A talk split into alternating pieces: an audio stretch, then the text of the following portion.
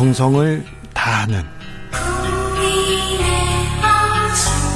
국민의 방송. KBS 주진우 라이브. 그냥 그렇다고요.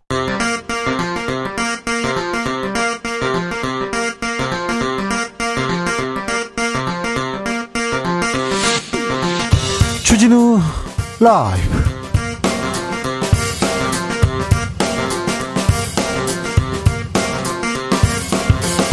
2023년 6월 7일 수요일입니다. 안녕하십니까. 주진우입니다. 지난 30여 년간 전국을 떠들썩하게 한 수많은 강력 사건 뒤에는 이분이 있었습니다. 대한민국 최초 강력계 여형사, 수많은 최초 수식어를 가지고 계신 분인데요. 형사 박미옥의 저자, 박미옥 작가한테 34년의 경찰 인생, 그리고 철학, 그리고 정유정에 대해서 물어보겠습니다. 민주당 이래경 혁신위원장 낙마를 계기로 이재명 대표 리더십 다시 도마에 올랐습니다. 민주당 혁신의 길로 갈 수 있을까요? 혁신 이루어낼 수 있을까요? 공동 혁신 구역에서 고민해 봅니다. 일본 후쿠시마 오염수 방류 작업 초일기에 들어갔습니다. 그런데 후쿠시마 앞바다에서 세슘 우럭 나오면서 불안감 높아지고 있습니다. 우리는 괜찮다고 하는데 오염수를 바다에 방류하는 것 말고는 방법이 없을까요? 그리고 한일 양국의 초계기 갈등 봉합이 서둘러 되긴 했는데 왜 이렇게 다른 얘기는 없는 건지 지금은 글로벌 시대에서 깊이 다뤄봅니다. 나비처럼 날아 벌처럼 쏜다. 여기는 주진우 라이브입니다.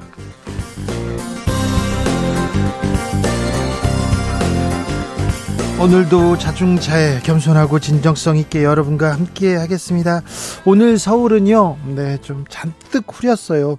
푹푹 찌고 습도도 높았습니다. 내일부터 이틀 동안 중부지방에 요란한 비 온다고 하니까 내일 모레는 좀 조심하셔야 됩니다. 천둥 번개도 친다고 하니까 어, 준비하셔야 될 것 같습니다. 그런데요, 음, 이제 이거 덥고 습한 계절이 시작됐어요. 뭐 아열대 기후도 아닌데 우리나라 왜 이래 동남아야 이런 얘기 또 하는데 아우 덥고 푹푹 찌고 뭐 짜증나 이런 사람들 있습니다. 특별히 나이 드신 분들 있잖아요. 날씨 그렇게 민감해지지 않습니까? 그런데 자 이럴 때 어떻게 시원하게 보낼 수 있는지 여름철 불쾌지수 다운시키는 법 그리고 여름철 더운 날 시원하게 보내는 법 여러분만의 지혜 알려주십시오. 샵 9730 짧은 문자 50원 긴 문자는 100원 콩을 보러 보내시면 무료입니다. 이럴 때 이렇게 저희도 시원한 거 막 이렇게 보내주고 그래야 되는데 KBS는 뭐 공영방송이고 돈이 많지 않습니다. 그럼 주진우 라이브 시작할게요.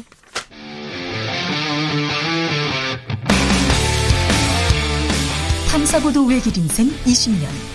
주 기자가 제일 싫어하는 것은?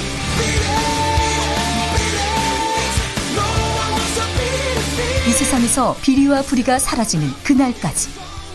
오늘도 흔들림 없이 주진우 라이브와 함께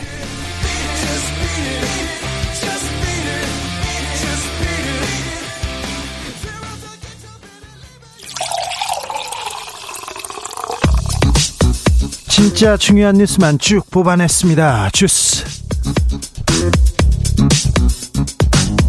정상근 기자 어서 오세요. 안녕하십니까. 7942님께서 문자 주셨습니다. 주 기자님 버스에서 들으니 반갑습니다. 양재에서 용산 방향 고속터미널 근처 지나는 0411 초록버스 기사님 볼륨 좀 크게 키워주셨으면 좋겠어요. 많은 분들이 같이 듣게. 아, 퇴근길에 주진우 라이브 같이 들으면 시원하게 보낼 수 있습니다. 그렇죠? 네. 그냥 그렇다고요. 자, 뉴스 시작합니다. 네. 음, 한국노총이 경사노위 참여 중단을 선언했어요. 네, 한국노총은 오늘 전남에서 긴급 중앙 집행위원회를 열고 대통령 직속 노사정 사회적 대화 기구인 어, 경제사회 노동위원회 참여를 전면 중단하기로 했습니다. 아니, 그래도 대화를 해야 되는데 회의해야 되는데 왜 중단했답니까?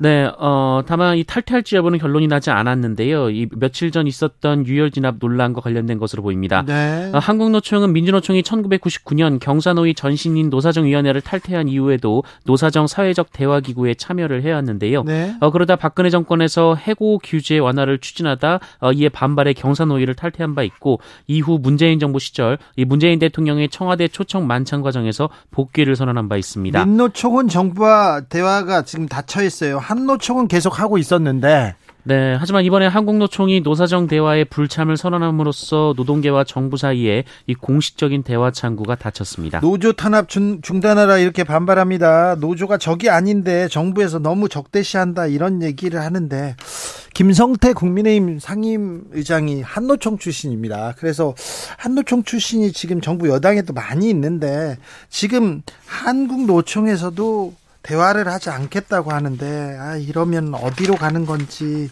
이렇게 대결만 할 건지 안타깝네요. 후쿠시마 앞바다에서 우럭이 잡혔는데요. 세슘 우럭이었어요. 네, 일본 후쿠시마 제1원자력발전소의 오염수 해양 방류가 초입기에 들어간 가운데 인근 항만에서 잡힌 우럭에서 일본 기준치의 180배에 달하는 고농도 세슘이 검출됐습니다. 앞서 지난 4월 같은 장소에서 잡힌 쥐노래미에서도 고농도의 세슘이 검출된 바 있는데요. 이거 도쿄 전력이 잡았고요. NHK 등 일본 언론에서 보도된 내용입니다. 네, 도쿄전력은 우럭이 잡힌 곳은 바다 방파제로 둘러싸여 있는 곳이라면서 물고기가 항구 밖으로 나가는 것을 막기 위해 그물을 여러 개 설치하는 등의 대책을 마련하고 있다라고 밝혔습니다. 우리 정치권에서도 좀 대책을 내야 될 것 같은데요. 네, 관련해서 민주당은 오늘 후쿠시마 오염수 먹거리 안전 어떻게 지킬까라는 제목의 토론회를 열었습니다. 어, 이 자리에서 민주당 고민정 최고위원은 오염된 수산물에 대한 방사능이 체내에 축적될 우려가 커지면서 국민들은 먹거리 안전과 건강을 걱정해야 하는 처지라고 주장했고요. 어, 양이원영 의원은 이 국내로 들어오는 먹거리 안전에 대비해 인근 연안에서 방사성 물질 모니터링을 강화하고 수산물에 대한 방사능 검사도 확대하면서 안전을 먼저 확보해야 한다라고 주장했습니다. 후쿠시마 오염수 방류 어, 수산물 괜찮은 건지 국민들 걱정합니다. 또 어민들 피해 걱정하고 있어요. 그런데 국민의힘에서는 민주당이 괴담 유포한다 이렇게 비판합니다. 네, 국민의힘은 관련 부처 장관들이 참석한 가운데 우리 바다 지킴이 검증 테스크포스 확대 회의를 열었습니다. 네. 어, 이 자리에서 윤재혁 원내대표는 후쿠시마 오염수 투기로 우리 어민 다 죽는다며 증명되지도 않은 괴담을 주장했다라고 민주당을 비판했고요. 이 박대출 정책위 의장은 정략적 의도로 횟집 수산시장을 망하게 해서는 안 될 것이라고 주장했습니다.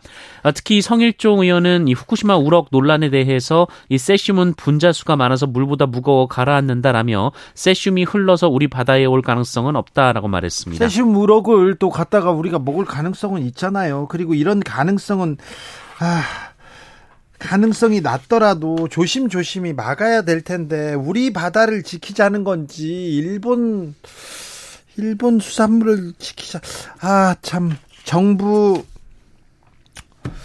정부와 지금 정부 여당 그리고 야당이 아, 정반대 얘기를 하면서 국민들의 이 우려는 걱정은 더 커져가고 있다. 이게 정치적인 상황이 아닌데 과학적이고 의학적으로 좀 판단해 줘야 되는데 이런 생각 계속합니다. 혁신위원장 논란에 대해서 이재명 대표가 입을 열었습니다.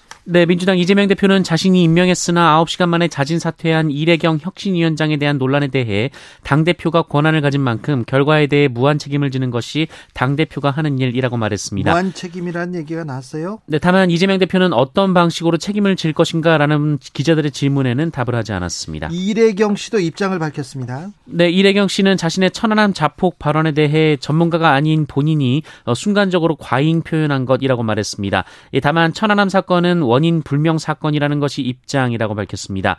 어, 또한 과거 한 매체에 보낸 기고문에 이 코로나 진원지의 방향이 미국을 향하고 있다라고 한 것을 두고는 이 바이러스의 진원지는 중국 우한이지만 확산의 중심지는 다른 개념이라고 말했습니다. 아, 뭐 천안함의 사건이 원인 불명이다 이거하고 자폭하고는 아예 다른 말이잖아요. 다른 말인데 왜 이런 얘기를 하셨을까? 어디서 이런 얘기를 들으셨을까? 참 궁금합니다. 아, 이게 어디서 이런 얘기를 듣고 이렇게 막 했을까? 참, 이런 분이. 음. 그런데 여야 대표 회동 어떻게 돼가고 있어요? 네, 국민의힘 김기현 대표와 민주당 이재명 대표가 1대1 회동을 하기로 했다라는 소식을 얼마 전 전해드렸었는데요. 어, 그런데 그 방식을 두고 이견이 좁혀지지 않고 있다라고 합니다. 어, 이재명 대표는 공개 토론을 주장하고 있는 반면 김기현 대표는 비공개 회동을 주장하고 있는데요. 네. 어, 이재명 대표는 오늘 최고위 회의 종료 직전 이 국민의힘이 자꾸 회동의 형식을 가지고 이야기하고 있다라면서 어, 당장 오늘 오후라도 의자와 책상 하나만 놓고 만인이 보는 가운데 호심탄회하게 대화를 하자라고 말했습니다. 어, 그러면서 겉으로는 하자면서 이 뒤로는 반대하며 발목을 잡는 경우가 참 많다라고 주장했는데요. 어, 이에 김기현 대표는 대화는 안 하고 논쟁만 하자고 하니까 답답하는 노릇, 이라면서 어, 대화는 논쟁하는 자리가 아니다라고 주장했습니다. 어, 김기현 대표는 국정 현안을 긴밀하게 이야기 나누는 협상의 자리가 대화이지 토론하는 자리가 대화가 아니라면서 토론도 좋지만 이 국정 현안을 합의, 협의하기 위한 별도 자리가 필요하다는 것이다라고 밝혔습니다. 여야 대표 만난다더니 이거 만나는 것 자체도 이렇게 힘듭니다. 뭐 정치를 해주세요. 정치를 좀 대국적으로 해주세요. 이런 말 하기 전에 만나지도 못하고 있는데, 아, 이거 정치가 실종된 시대, 대화가 사라진 시대, 피해는 국민이 보는데 이런 생각은 계속 듭니다. 송영길 전 민주당 대표 오늘 검찰에 또 출석했습니다. 그런데 또 입구까지만 갔죠? 네, 송영길 전 민주당 대표는 오늘 민주당 전당대회 돈봉투 의혹 사건을 수사 중인 서울중앙지검에 자진 출석해서 수사팀과의 면담을 요청했습니다만 어, 수사팀은 출석 관련 협의가 없었다면서 이를 받아들이지 않았습니다. 네. 어, 송영길 전 대표는 검찰 청사 앞에서 바로 기자회견을 열었는데요. 먼저 이번 사건을 수사하는 서울중앙지검 반부패 수사 2부가 윤석열 대통령 부인 김건희 여사의 이 도이치모터스 주가 조작 개입 의혹을 수사하고 있다는 점을 들면서 이 편파 수사를 주장했습니다. 네. 어, 송영 김영길 전 대표는 검찰이 도이치모터스 사건은 수사를 사실상 중단하고 모두 돈봉투 사건에 올인하고 있다라면서 이 고려 말 무신 정권의 머슴 노비 사병 같은 모습이라고 주장했습니다. 검찰청 앞에 와가지고 도이치모터스는요 한동훈은요 이렇게 하고 돌아갔습니까? 네. 1인 시위를 하고 갔습니다. 네. 1인 시위를 하고 돌아가셨습니다. 박희영 용산구청장 보석으로 풀려났네요. 네, 이태원 참사에 부실하게 대응한 혐의로 구속 기소된 박희영 용산 구청장이 5개월여 만에 석방됐습니다. 아, 법원은 오늘 박희영 구청장과 최원준 전 용산구 안전재난과장의 보석 청구를 인용했는데요. 네. 어, 이로써 박희영 구청장은 오늘 석방돼서 조만간 업무에 복귀할 것으로 보입니다. 아, 박희영 구청장은 박희영 구청장은 지난 2일 이 보석 신문에서 참사 여파로 정신질환을 앓고 있으며 적절한 방어권을 행사할 필요가 있다라고 주장한 바 있습니다. 참사 여파로 정신질환을 앓고 계신 박희영 구청장은 곧 용산구청장 업무에 복귀할 거라고 합니다. 유족들은 오늘 보석이 웬 말이냐 구속해서 수사해라 제발 좀 수사를 해달라고 아, 구청장 나오는 길에 틀어 누워서 울고 있더라고요. 오늘도 유가족들은 거리에서 아, 책임자 처벌 그리고 왜 일이 이 참사가 벌어졌는지 밝혀달라고 외치고 있습니다.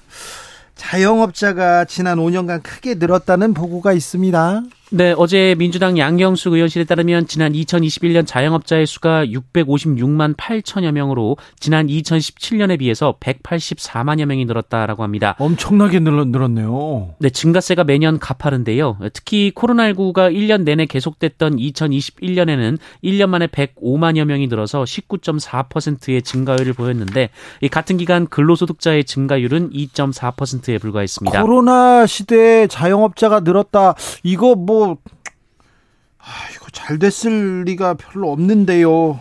네, 실제로 자영업자들의 소득은 해를 거듭할수록 악화됐습니다.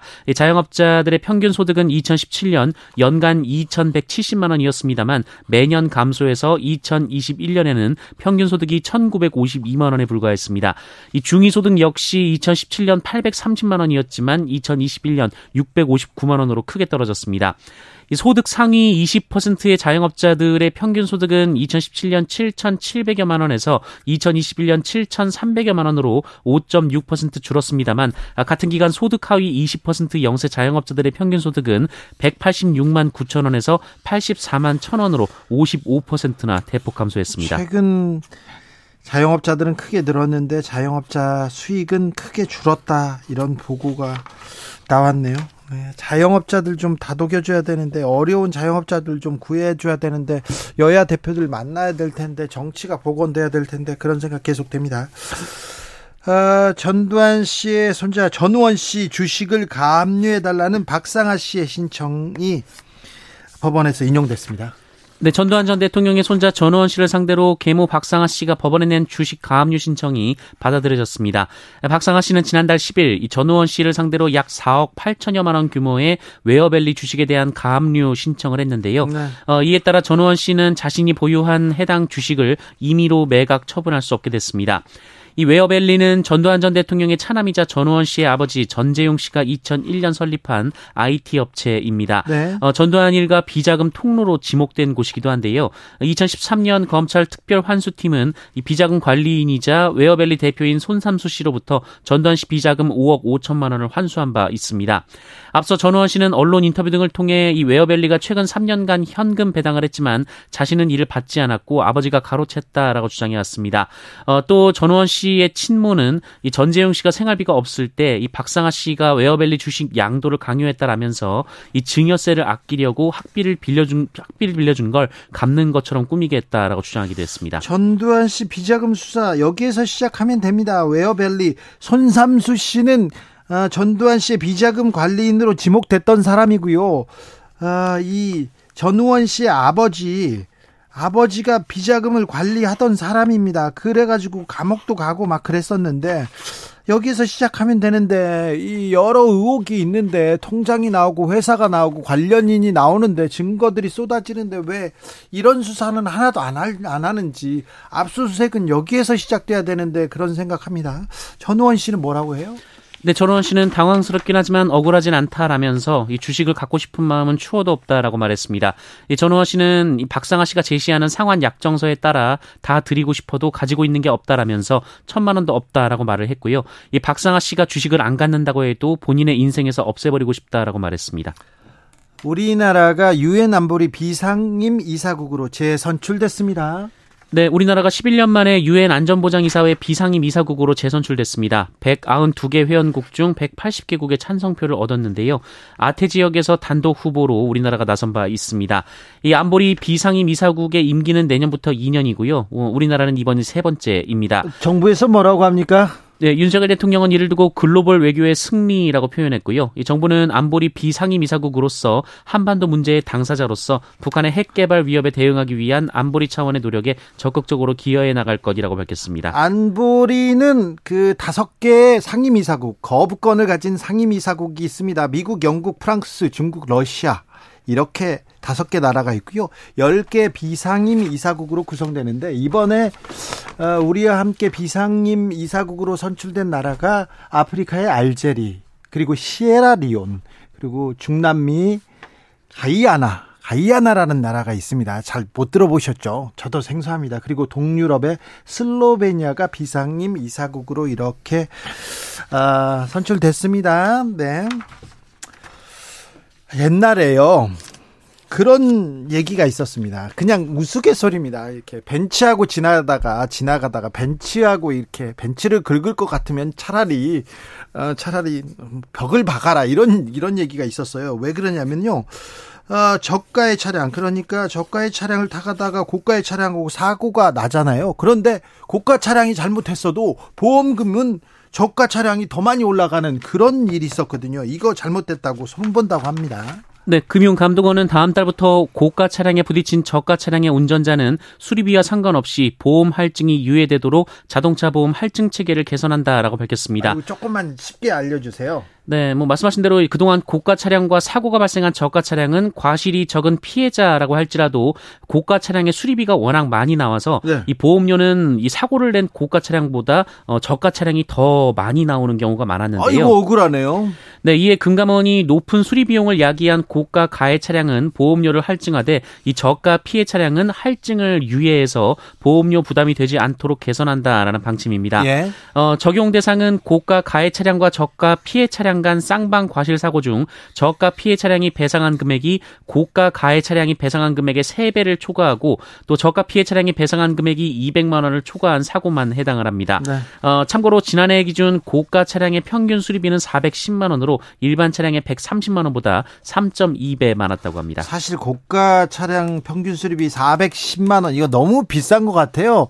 그 외제 차량 고급 자동차 수리비 너무 폭리취하는데 이런 부분도 조금 고쳐라 좀 똑바로 해라 이렇게 한마디 하면 잘 할 텐데 그런 생각도 해봅니다. 주스 정상근 기자 함께했습니다. 감사합니다. 고맙습니다. 여름철 시원하게 나는 법, 불쾌지수 낮추는 방법, 나만의 더위 달리기 비법 공개합니다. 황경희님께서 수영이 좋습니다. 수영이 더운 날 수영하고 나오면요 다이어트 되고, 되고 시원합니다. 아 그렇군요.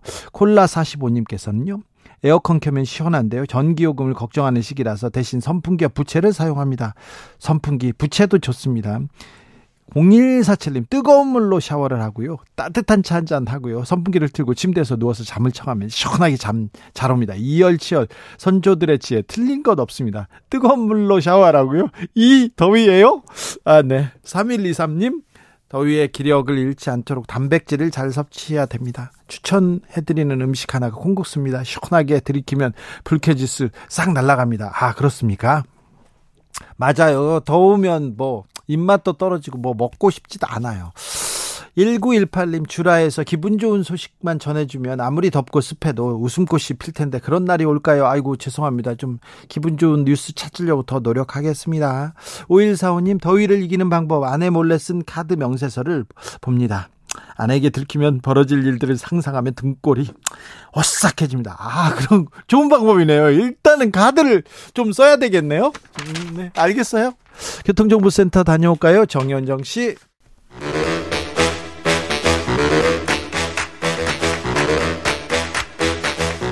이것이 혁신이다. 여야를 내려놓고 관습을 떼버리고 혁신을 외쳐봅시다. 다시 만난 정치 공동 혁신구역. 수요일 주진우 라이브는 정쟁 비무장지대로 변신합니다. 주진우 라이브가 지정한 혁신위원장 세 분 모셨습니다. 김용태 전 국민의힘 최고위원. 네, 국민의힘 김용태입니다. 류호정 정의당 의원. 네, 정의당 류호정입니다. 용해인 기본소득당 대표. 네, 안녕하세요. 용해인입니다. 네. 어찌 지내셨어요, 한 주? 네, 뭐 지난 주말 아무래도 연휴가 있었고 네. 그래서 좀 여유롭게 보내다가 네. 갑자기 또 민주당에서 폭탄이 터져가지고 네. 좀 뜨악했습니다. 아, 그렇습니까? 네. 민주당 독, 폭탄 터졌으면 왜 뜨악해요 국민의힘에서? 음, 아니 이상 말도 국민의 어떤 정서와 전혀 공감되지 않은 발언들을 정치권에서 계속 하시니까. 네. 예. 그렇죠. 김남국 의원 이야기 이제 그만 좀 했으면 좋겠다라고 생각하고 있었는데 네. 또 다른 또 무리를 빚어서 이렇게 덮게 되어서 참 안타깝게 생각하고 있습니다. 그렇습니까? 뭐. 이 네. 민주당 얘기를 해, 먼저 해야 되겠네요. 자, 이래경 민주당 혁신위원장 선임된 지 몇 시간 만에 이제 사퇴했습니다. 뭐 천안함 자폭설은 이거는 조금 어디에서 들었는지 이거는 좀 뭐지 이렇게 생각이 들더군요.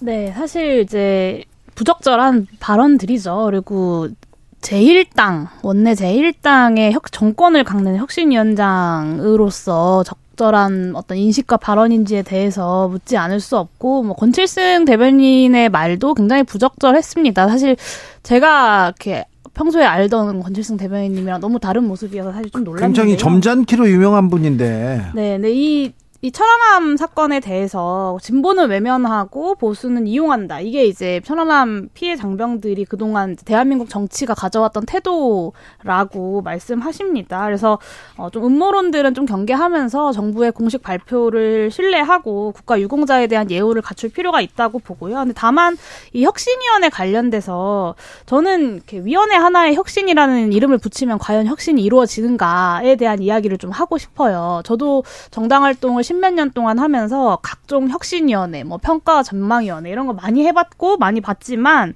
늘 반복되는 정치권의 이런 방식을 과연 국민들께서 신뢰하시나라는 질문을 던지고 싶고 사실 혁신 정권을 진 혁신이가 혁신을 따로 할 필요가 없습니다. 그냥 지금의 시스템 내에서 해야 할 혁신을 하면 되는데 왜 혁신위를 둘러싼 논쟁들이 이렇게 벌어지냐?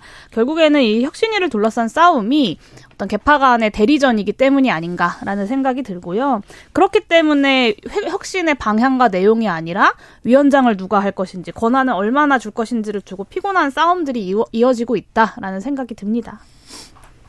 민주당은 지금 돈봉투 코인 논란 그리고 지금 혁신위원장 논란 그리고 리더십 문제 계속 터지고 있는데 안에서는 대의원과 당원들의 비율 그리고 또 다른 자리 싸움, 개파 갈등 이런 것만 보이는 것 같아요.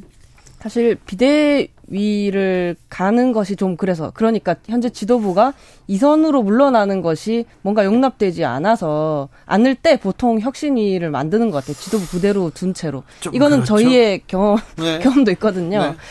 그래서 사실 저는 이래 이제 이 이래경 이사장님이 누군지 잘 몰랐어요. 그런데 이런 뭐 천안함 자폭설 뭐 이런 것부터 시작해서 또 바로 문제가 되는 것을 보고 역시 혁신이라는 것은 조금 유니콘 같은 게 아니었나. 어, 굉장히 뭐 이렇게 새로우면서 이길 수 있는 인물을 찾는다라는 것이 그것도 뭐랄까 혁신 대상이어야 할 혁신위를 만든다라는 건 그런 거잖아요. 혁신 대상인 지도부가 찾는다라는 것이 좀 힘든 일이 아니었나 싶고 이어서 나온 이 권칠승 수석 대변인님의 말은 굉장히 뜨악스러웠어요. 5.18이나 4.3 망원 때 저희가 그러면 안 된다. 역사적 사실이 이제 다 있다. 정이 내려졌다. 당사자들 가슴에 대목 박지 말자 했는데 천암 사건에 대해서 이렇게 말씀하신 것에 대해서 저는 매우 실망스러웠고요. 제가 권칠승 대변인님을 한번 제가 네이버에 검색을 해봤거든요. 그냥 왠지 한번 검색을 해봤는데 수상 이력에 국회를 빛낸 바른 정치 언어상 모범 언어상을 받으셨더라고요. 말도 안 된다고 생각을 했고 저는 당연히 이제 사과하고 우선 대변인직부터 이렇게 다 내려놓고 오늘 사과했습니다. 네, 네. 네. 그러니까 저는 이번 사태가 민주당의 무능을 보여주는 대표적인 사태 아닌가 생각해요. 그러니까 이재명 대표께서는 이제 이래경 전 위원장에 대해서 과거글에 대해서 몰랐다라고 말씀하셨잖아요. 그러니까 몰랐다라고 말씀하셨다고 보니까 저 몰랐을 수 있는데 그러니까 보통 공당의 기조국 같은 것이 있습니다. 인사검증팀이 다 있거든요.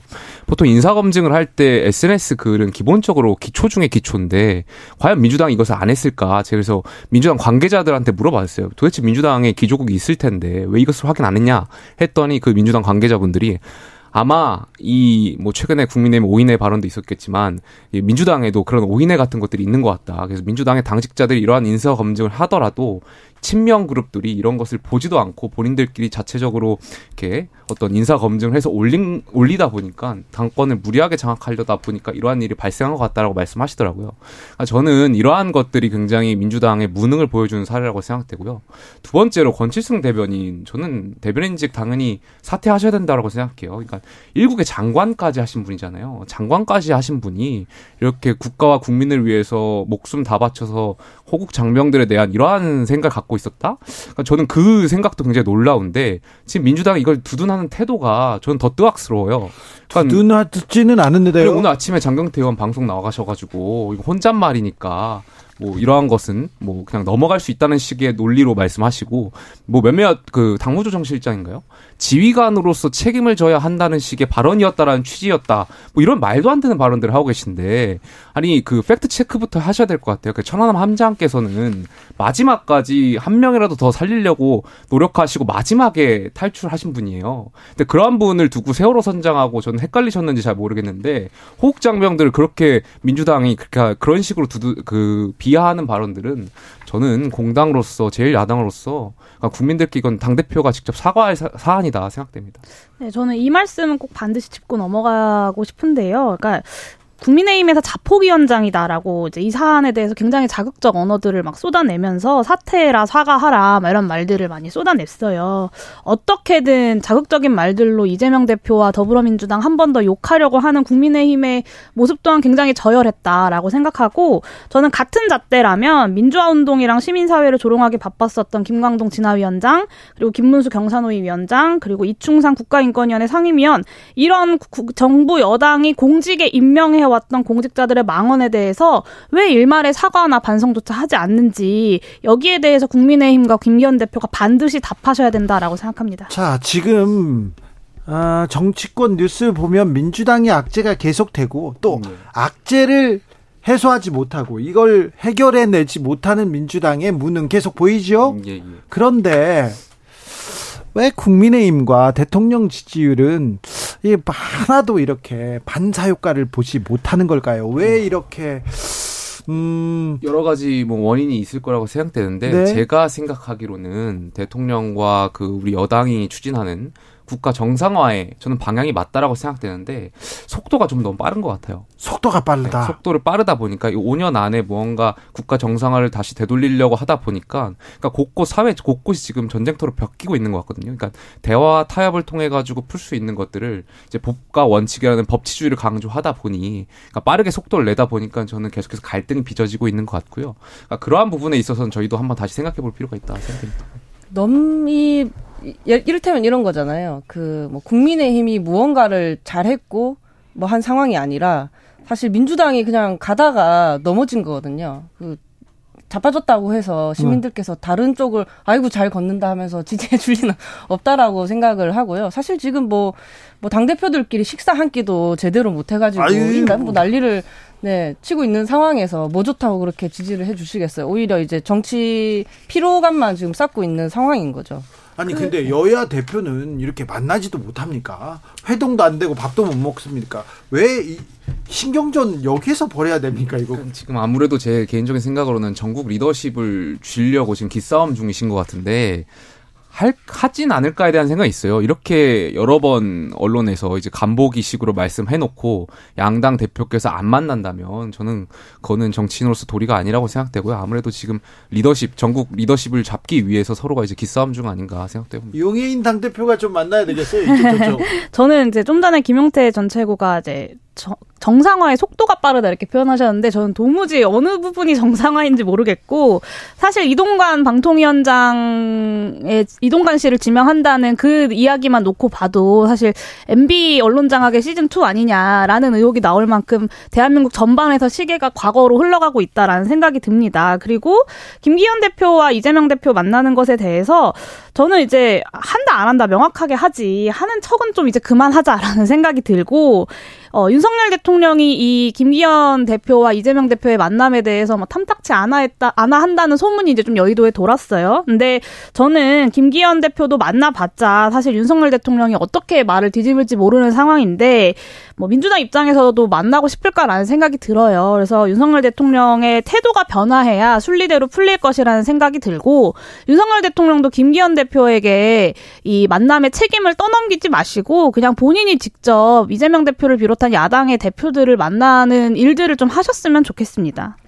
이제 신경전이라 좀 높여 불러드리는 것도 좀 지치는 지경이거든요. 계속 어, 서로에게 떠넘기는 것이 어, 가능하지 않다. 이제는 각각이 져야 할 책임이 더 커지고 있다라고 생각을 하고요. 네. 지금 뭐 대한민국 위기라고 하잖아요. 뭐 저출생, 고령화, 불평등, 기후 위기, 뭐 안보, 뭐 각종 의제들이 있는데 이 당 대표 두 분이 뭐 지금 서로 하야하게 싫다고 싸우는 아이들 같지만 사실 아이가 아니잖아요. 그 입법의 출 입구와 출구를 막고 계신데 이 당 대표도 식사한 게 지금 다 막혀 있거든요. 저희 저희 우선 용인 의원이 말씀하신 대로 대통령부터 좀 전향적인 태도를 취해 주실 필요가 있고 네. 당 대표들도 더 이상 아, 남 탓은 그만하셨으면 좋겠다. 1468님께서 민주당도 정신 좀 차리세요. 이름만 혁신한다고 혁신이 됩니까? 국민의힘 민생에 관심 없는 다른 정당들 정당들도 마찬가지입니다. 용해인 대표가 이동관 씨 이름을 꺼내서 이 얘기 좀 물어봐야 되겠는데 국민의힘에서 국민의힘 쪽에서 지지자들이나 주변 사람들 만나볼 거 아닙니까? 방통위원장 이동관 임명 유력 이 얘기 나오는데 무슨 얘기 나옵니까? 약간 뭐 언론에 따르면 이제 이동관 수- 전 수석의 지명이 이제 사실화돼 가는 것 같은데 네. 약간 이분이 뭐 업무 능력은 제가 잘 모르겠어요. 뭐 이분이 훌륭하신 분, 업무적으로 훌륭하신 분인지 잘 모르겠습니다만 당원분들이 우려하시는 바는 어쨌든 이분의 그 자녀 학폭 과 관련해서 의혹이 아니죠. 이미 2015년에 네. 서울시의 이 조사에서 밝혀진 부분들이 과연 이분의 업무 능력을 업무 능력이 이러한 것을 뛰어넘을 수 있을까에 대한 의구심은 당원분들도 많은 우려의 마음을 갖고 계시죠. 근데 어디까지나 어쨌든 임명권은 대통령의 재량에 대한 부분이고 대통령께서 어떻게 판단하실지는 조금 더 당원으로서는 좀 기다려봐야 될 부분인 것 같습니다. 사실 학폭 문제는 좀 크죠. 지난 국수본 후보자보다 더 심각한 내용인 것 같더라고요. 네. 그 피해자 진술 내용을 보면 뭐 침대 뭐 두고 뭐 밟았다, 머리를 뭐 300번 찍게 했다, 뭐 이유 없이 때렸다, 뭐 이런 굉장히 심각한 내용들로 이루어져 있는데 저는 기준은 같아야 한다라고 생각을 합니다. 지금 게다가 이제 네. 그 학폭위도 제대로 열리지 않은 채 네. 뭐 전학을 했는데 이 그 문제가 네. 더좀 그 중요한 논점이 될 것 같아요. 그렇죠. 근데 그 과정에서 과연 학, 학폭위가 열릴 지경의 문제가 터졌는데 부모의 개입이 과연 없었을까요? 호출 한 번을 안 했을까요? 그 과정에서 무언가 개입이 없었을지 저는 좀 현, 현실적으로 맞지 않다라는 생각이 들거든요. 네. 네. 같은 잣대로 판단했으면 좋겠습니다. 류호정 의원이 말했는데 침대에서는 밟았고요. 책상에서는 찍었습니다. 그러니까 침대하고 책상이 아니라 이건 좀 네. 다릅니다. 용해인 대표. 네, 일단 뭐 학폭과 관련돼서 정순신 전 검사 다들 기억하실 거예요. 근데 그때는 그 학폭이라도 열리고 생기부에 기재라도 됐거든요. 네. 근데 이 그 이동관 씨 자녀 같은 경우는 학폭위도 안 열렸고 생기부에도 기록되지 않고 그냥 전학을 갔다는 거예요. 그래서 아무런 불이익 없이 수시로 이렇게 대학에 갑니다. 네, 그래서 이제 그 당시에 교감이 사회 고위층 자녀라는 점을 감안했다는 의혹으로 이제 고소 고발이 되기도 했었어요. 그, 그, 이거 사안만 놓고 봐도 굉장히 좀 심각한 사안이고, 정순신 전 검사 때보다 어떻게 보면 더한 거 아니냐라는 생각이 들고, 학 폭만 걱정할 때가 아닙니다. 학폭만 걱정할 때가 아니라, 이 언론 장악에 대한 유- 정- 윤석열 정부의 정, 정부 정책 기조 자체를 국민의힘에서 다시 돌아보셔야 돼요. 이 이동관 씨가 어, MB 시절에 했던 일들 뭐 하나하나 말하기도 입 아픈데 KBS 정현주 사장 해임, MBC 경영진 고- 교체, 그리고 KBS랑 MBC의 낙하산 사장 저 입맛에 맞지 않는 언론에 대해서 여러 가지 보도들을 문제 얼- 보도로 분류하고 뭐 손석희 씨나 신경민 전 앵커에 대해서 언론인 방송인 블랙리스트 만들어 퇴출하고 이게 다 이동관 씨가 이제 청와대에 있을 때 작품이라는 것이 대통령 기록물을 포함해서 다 밝혀진 사실입니다. 그런데 이런 임무를 다시 청문회까지 해가면서 방통위원장이 앉히겠다. 그것도 어, 현재 방통위원장을 굉장히 무리하게 면직시켜 가면서까지 법적 근거도 없이 저는 이것은 의도가 언론장의 의도가 너무 투명하게 보인다는 생각이 들고 학폭뿐만 아니라 전반적으로 언론 정, 정책에 대한 기조 자체를 다시 어, 재검토하셔야 될 것 같습니다. 그뭐 말씀하신 대로 아직 뭐 대통령께서 지명하신 건 아니고 지금 방통위원장 그러니까 한상혁 전 그러니까 지- 지금 위원장이 가처분도 걸었잖아요. 네. 그러니까 지금 이 부분까지 다 고려해 가지고 아마 좀 기다리고 계신 것 같은데 글쎄요 뭐 좀 지켜봐야 될 부분인 것 같습니다. 네. 지켜봐야 된다고 하는 거 그러니까 아까 초반에 말씀드렸듯이 네. 그 학폭 관련해서도 이것이 과연 국민 정서와 맞을 네. 것이냐, 그러니까 국민 정서가 쉽게 그렇게 허락하진 않을 것이라고 저는 생각되고요. 이 부분에 있어서는 대통령께서 판단을 좀 기다려야 되지 않을까 네. 생각됩니다. 방통위원장 언론인 중에서 이렇게 선택하는데 굳이 정치인을 또 그 자리에 보내는 것도 또 논란이 될 수 있는데 이 부분 어떻게 되는지 좀 지켜보겠습니다. 아, 그런데 후쿠시마 오염수에 대해서 국민들이 국민들이 우려가 있어요. 국민들이 우려가 있는데 지금 국민의힘에서는 걱정할 필요 없다 계속 얘기하지 않습니까? 아, 어, 어떻게 봅니까? 저는 이 부분에 있어서는 좀 IAEA의 결과라든지 이런 걸 좀 차분히 기다려야 될 것 같은데 제가 또 이제 민주당이 선동한다라고 말씀드리면 이 두 분이 또 가만히 안 계실 거니까. 그러니까 전 민주당도 일부분 그러니까 국민들께서는 여기에 대해서 당연히 의구심을 갖고 불안함을 갖고 있는 건 당연하다라고 생각해요. 네. 근데 민주당이 더 나아가 선동하는 부분도 있는 것 같고요. 저희 국민의힘도 저는 그 며칠 전에 그 무슨 외국인 교수 불러다가 네. 공청회 한다고 해서 무슨 오염수를 마시면 뭐 1리터 뭐 10리터 마셔도 안전하다는 식으로 얘기했는데 그거조차도 전 선동이라고 생각해요. 네. 그러니까 국민의힘이 너무 과도하게 말도 안 되는 그런 그 외국인 교수는 소신이라고 말하지만 그 외국인 교수가 어떻게 국민의 안전을 담보할 수 있겠습니까? 그런 그러니까요. 발언을 왜 여당에서 저는 하는지도 잘 이해가 안 되고. 그러니까 아니 저도 저도 그 여야가 예. 지금 계속해서 이걸 가지고 정쟁화시키고 선동시키려고 하는 것 같아가지고 네. 좀 차분하게 IA 결과를 좀 지켜볼 필요가 있지 않나 저는 그렇게 좀 생각합니다. 류호정 사실 불안감이 계속 가중되는 게 또 오늘 또 기사 보도도 있었잖아요. 세슘. 우럭. 네, 세슘이 뭐 우럭에서 180배 네, 이상 네. 검출되었다 그 앞바다에서. 후쿠시마 앞바다에서 이- 이런 기사들을 보면 당연히 국민들의 불안감이 가중되는 거고 뭐 바다 물만 문제가 아니고 일본에서 들어온 수산물에 대해서도 위협을 느끼게 되죠. 이- 이런 부분들에서 충분히 어 감안하고 있다, 고려하고 있다 이런, 이런 말들을 어 정부가 좀 더 적극적으로 해 주셨으면 좋겠는데 여전히 뭐 계속해서 좀 윽박지름 받는 느낌이죠. 안전하다는데 왜 이렇게 못 믿어? 과학적이지 못한 국민들 이런 이런 이런, 이런 이렇게 되면은 이제 뭐 대화가 잘 안 되게 되는 거죠. 네. 네. 이 야당 탓하다 네. 하다가 이제 국민 탓까지 하고 있는 지경인데요. IAEA 얘기하셔가지고 저도 그 얘기 좀 드리고 싶은데 2021년에 일본이 이제 후쿠시마 오염수 방류를 꺼내 들었을 때 우리나라 국회가 가만히 있지 않았습니다. 그 일본 정부의 후쿠시마 방사성 오염수 해양 방출 결정 규탄 및 오염수의 안정성 확보를 위한 적극적인 대책 결의안을 채택을 했어요. 그거를 이제 김기현 대표님이 공동 발의를 하셨습니다. 아마 그래서 그 내용 잘 알고 계실 거고 어, 일본 따위한테 오, 오염수 방출을 합리화하고 정당화할 수 있는 어떤 빌미도 우리가 먼저 제공해서는 안 된다. 그리고 IAEA가 일본과 미국의 입김이 센 기구니까 상대방의 주장을 넙죽 받아들여서는 안 된다. 이게 제가 한 말이 아니라요.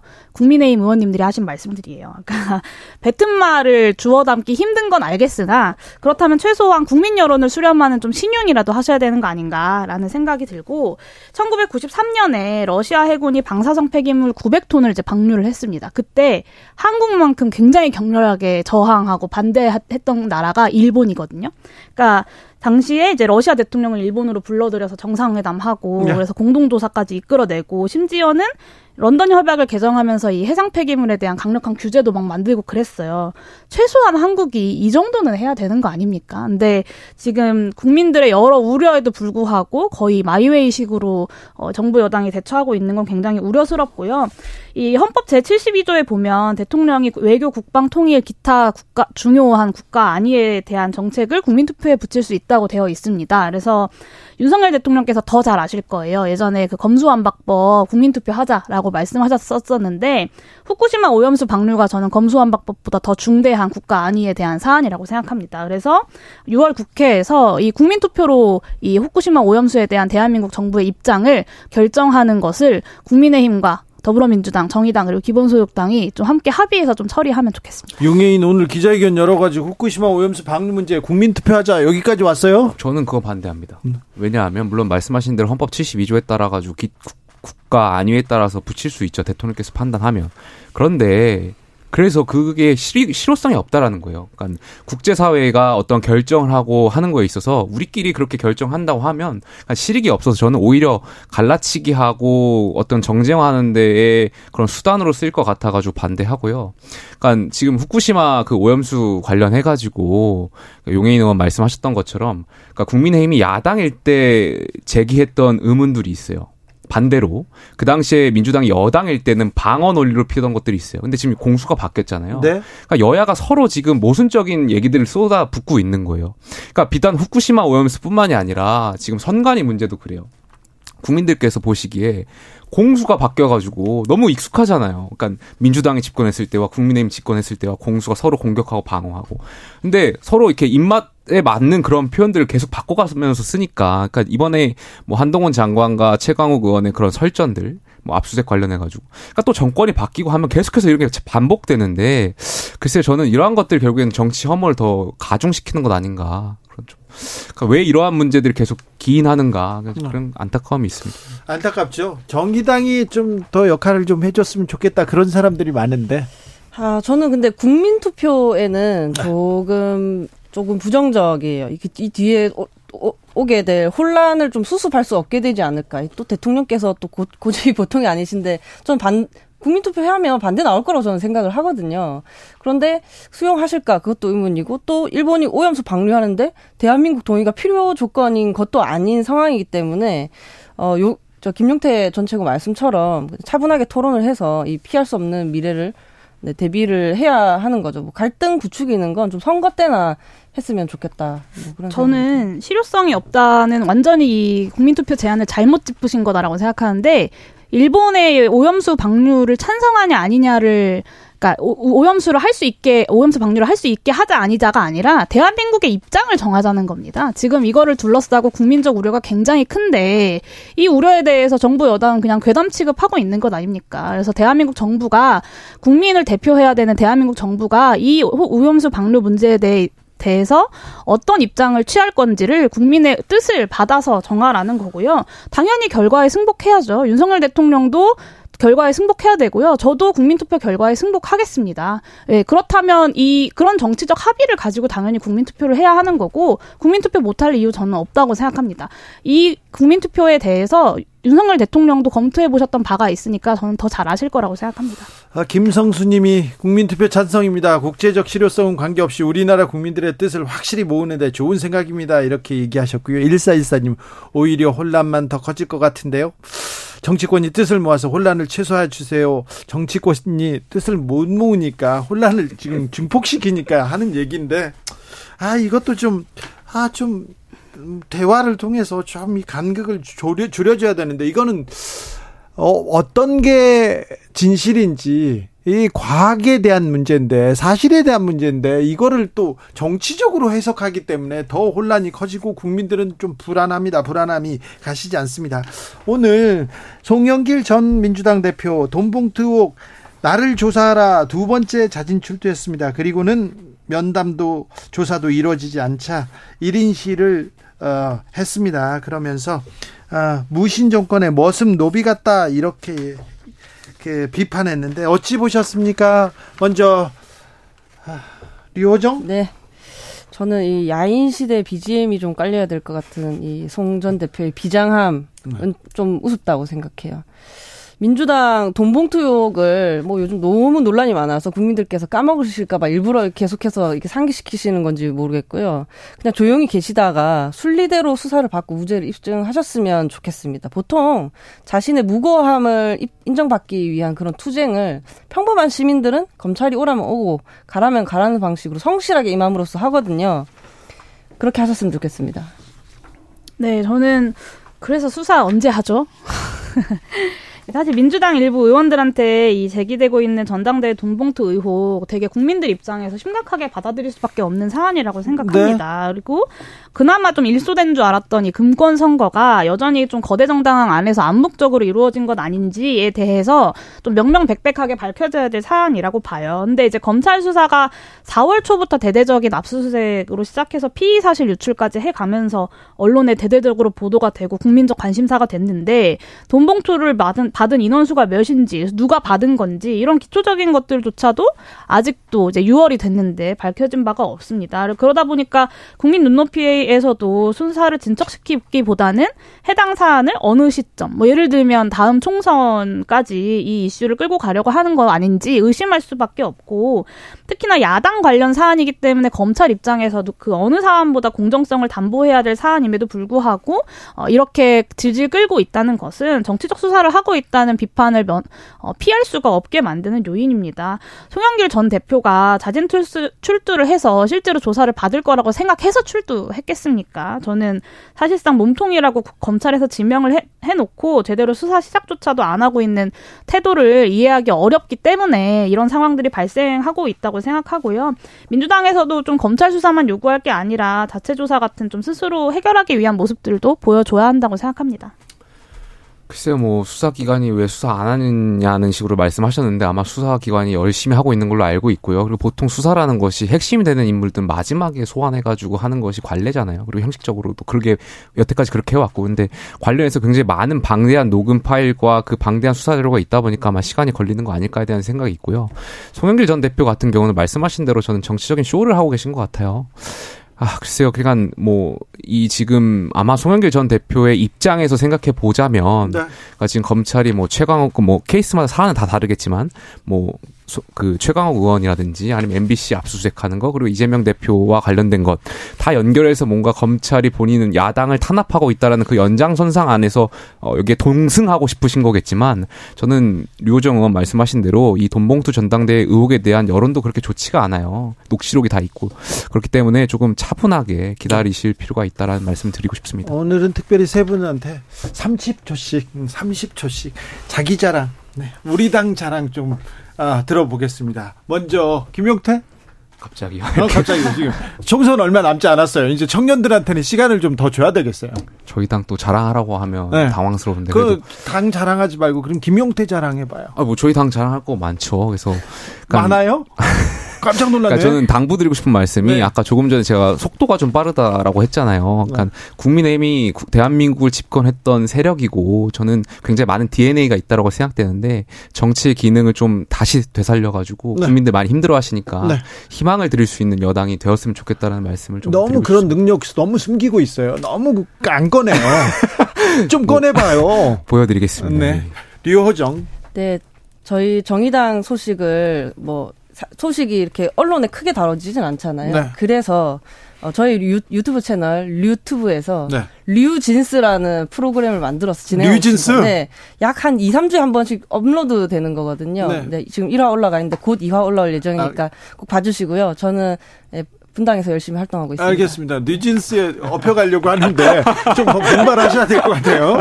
자, 용해인. 네, 정치는 미래를 만들고 준비하는 일이라고 저는 생각합니다. 네, 그래서 할 일을 하지 않은 정당, 당리당량만 추구하면서 자기 살궁리만 하는 정당은 결국에는 정체성도 가치도 잃어버릴 수밖에 없다고 생각하고 지금의 여의도에서의 정치가 바로 그런 모습들이기 때문에 국민들께서 실망하시고 있는 거라고 생각합니다. 네. 네, 기본소득당은 어, 언제나 좀 그 소수정당의 존재 가치를 입, 입증하기 위해서 노력해 왔다고 나름대로 자부하는데요. 22대 국회에서도 기본소득당이 대한민국의 개혁 입법들을 견인해 낼 수 있도록 많이 지지해 주시고 또 응원해 주시고 유튜브 채널도 구독해 주시면 감사하겠습니다. 네. 혁신 위원장이 아니라 혁신 경쟁, 그 다음에 공약 경쟁, 정책 경쟁, 이렇게 실질적인 경쟁을 해야 되는데 그런 게 좀 빠져 가지고 좀 아쉬워요.